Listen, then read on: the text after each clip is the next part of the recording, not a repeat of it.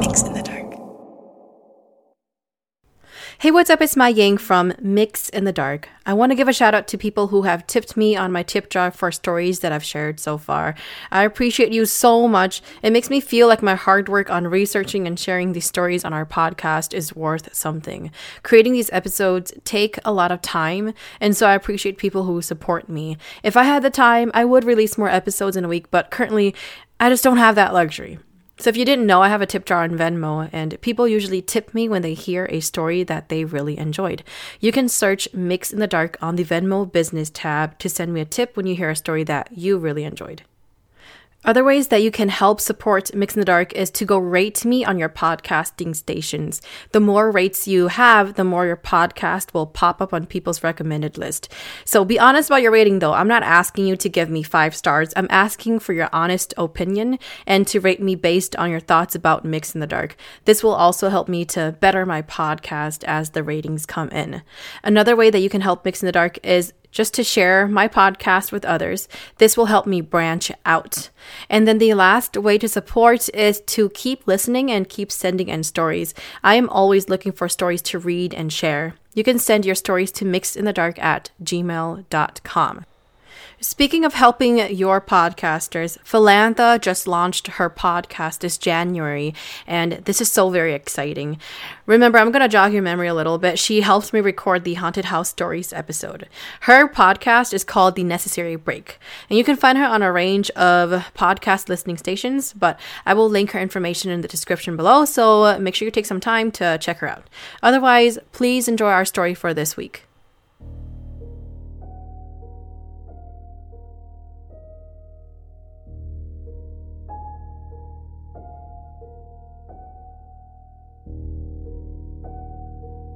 My father is Caucasian, while my mother is Hmong. So I am very familiar with how the Hmong culture interprets the supernatural, as my childhood was centered around my mother's side of the family. My father had left his family in Colorado to live in Minnesota, which is where he had met my mother, a hardworking Hmong woman. My father was a cheerful Caucasian male that emitted the warmest aura but he was very logical and scientific when it comes to the supernatural. My mother, on the other hand, had taught me the beliefs of the Hmong culture with the supernatural, whether it be spirits and ghosts, shamans, or even the Banzong. I never doubted her beliefs, but I also didn't want to take her seriously.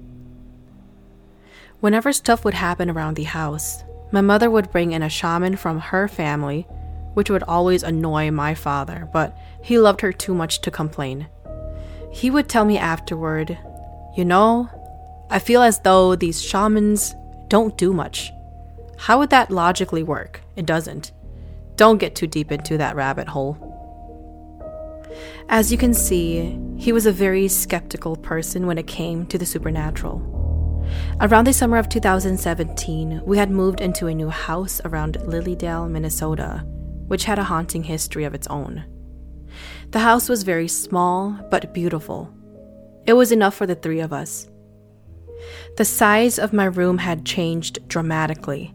I moved from a regular sized bedroom to an entire basement. I know it sounds sad, but it was amazing, and basically, I had my own man cave.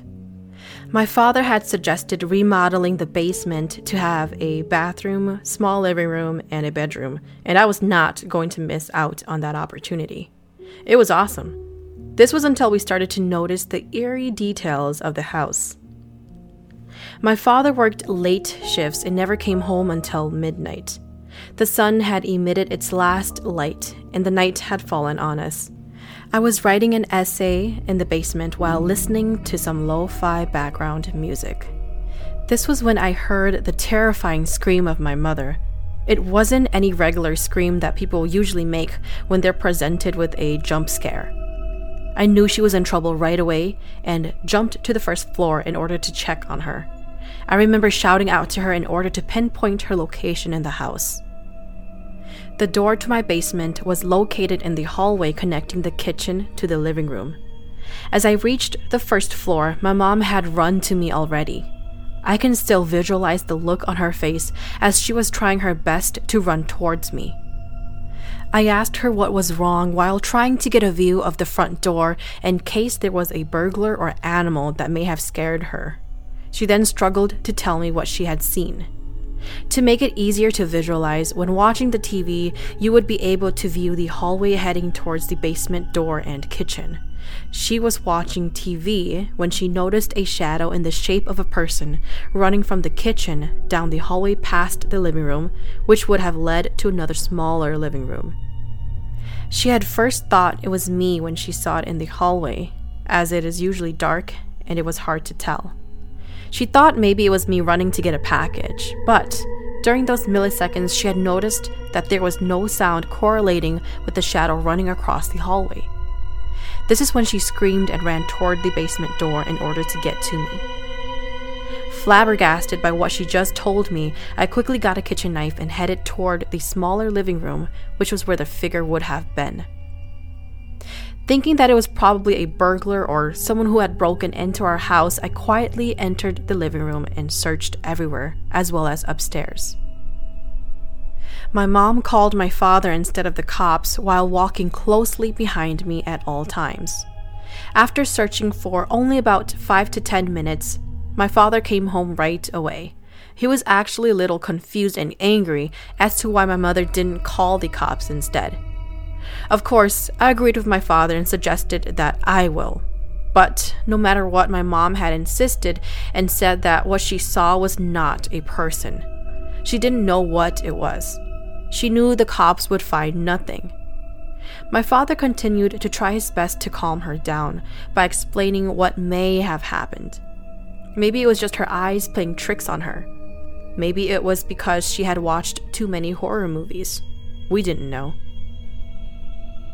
During the next couple of months, my father and I would start to experience supernatural occurrences within the house. One night, while playing on my PS4, I heard distinct footsteps coming down the stairs. I didn't say anything or even bother to look, as it was usually my mom coming to do her laundry or my father coming to grab his tools. I continued playing for another five minutes and finally started to notice how silent the basement was, other than my PS4 game. I also began to notice the feeling of someone staring at me.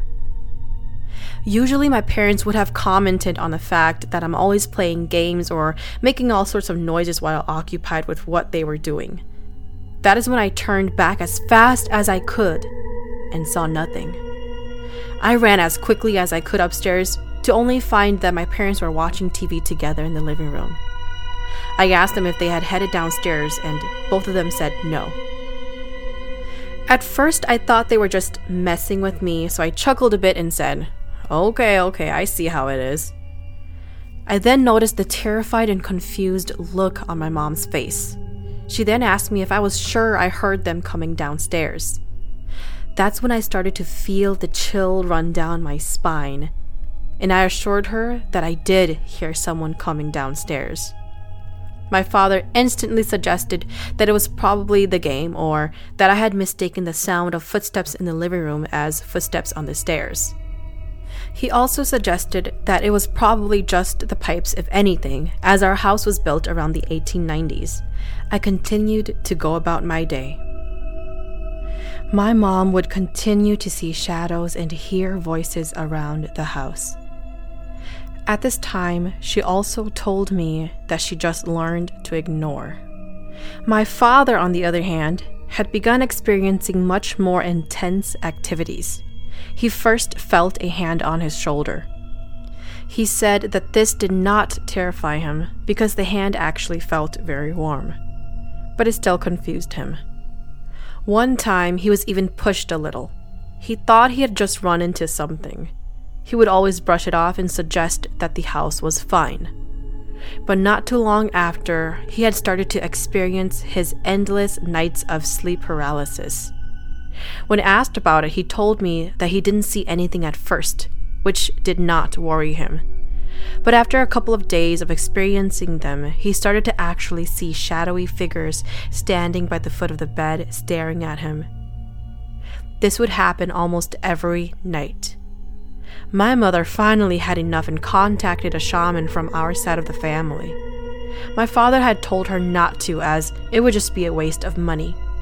But she was not taking no for an answer. In a way, I knew my father was scared as well. Maybe not as much as me and my mother, but I knew he wanted to hide the fact that his inability to explain the endless experience of sleep paralysis had scared him as well. I was not present when the shaman had come to look around the house and had done what they usually do. I have very little knowledge of what the shaman actually does, so when they cleanse the house or use items to ward off evil, I cannot explain what actually happened.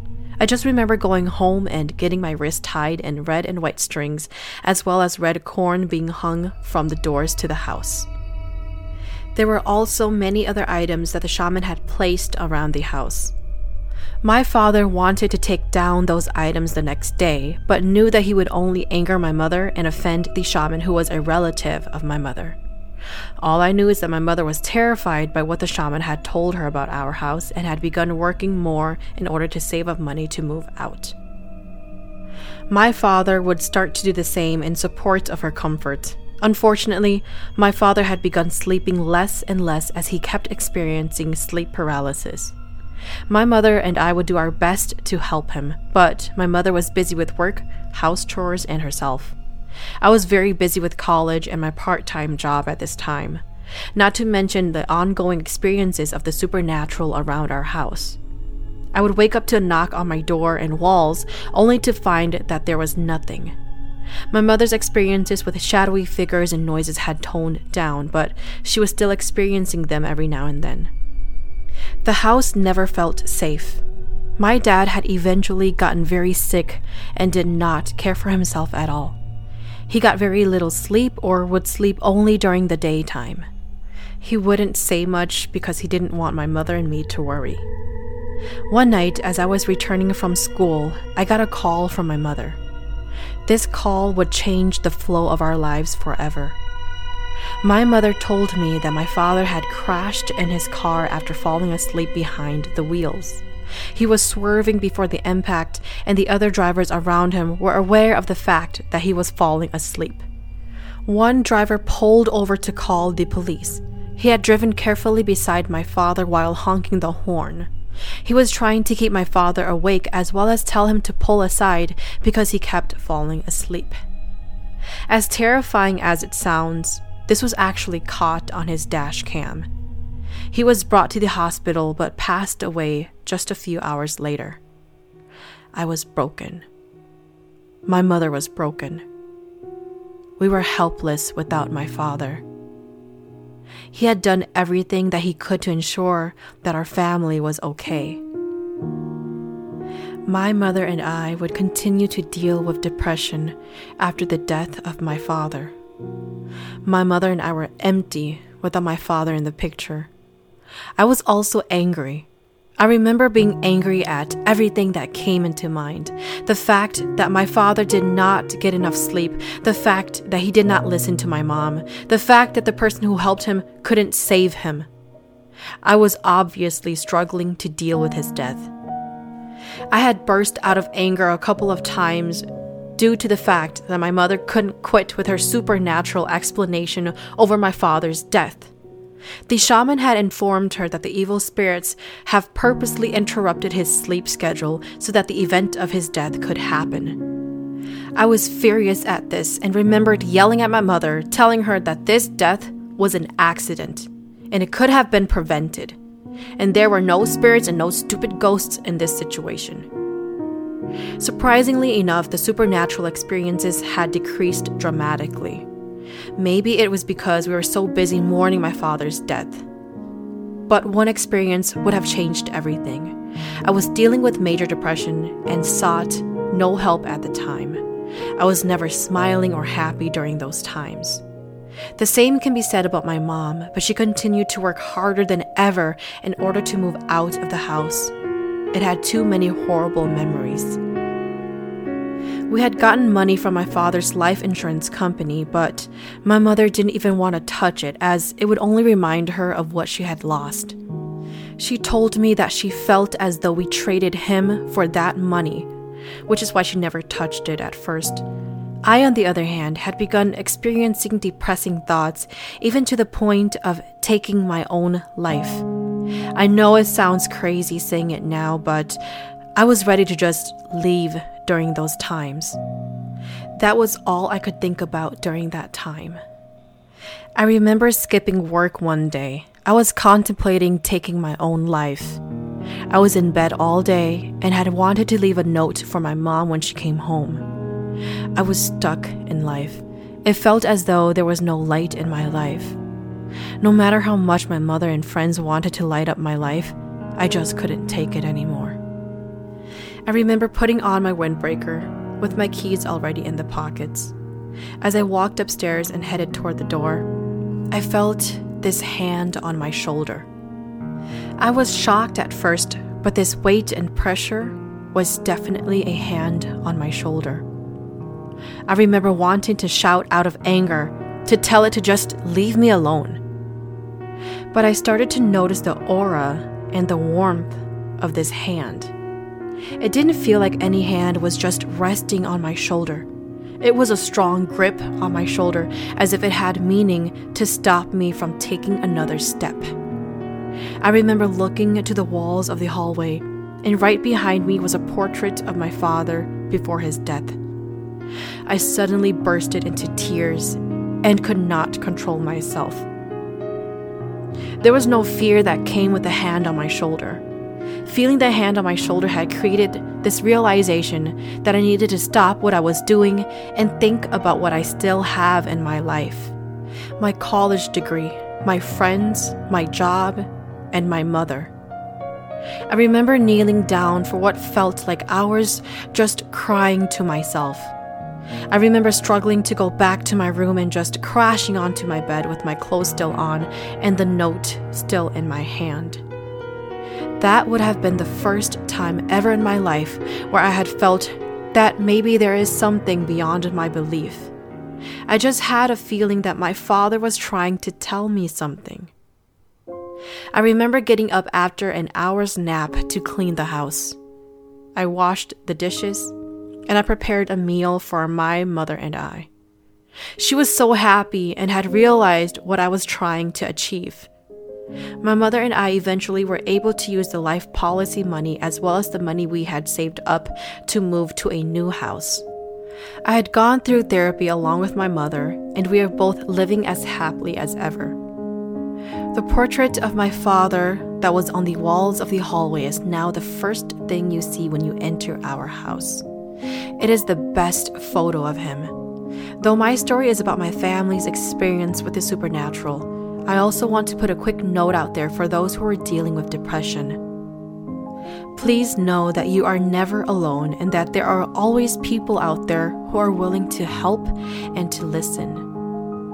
There are also many ways to reach out for help, whether it be therapy sessions or medicinal approaches. When you decide to take your own life, you are not only affecting yourself, but the people around you who loves you as well. Thank you for listening to Mix in the Dark. I am your host, Maye. Mix in the Dark is available on Spotify, Apple Podcast, or wherever you listen to your favorite podcast series. If you have a story that you would like to share, please send it to mixinthedark at gmail.com. If there's a story that you really enjoyed, feel free to hit up my tip jar on Venmo. Just search Mix in the Dark on the business tab.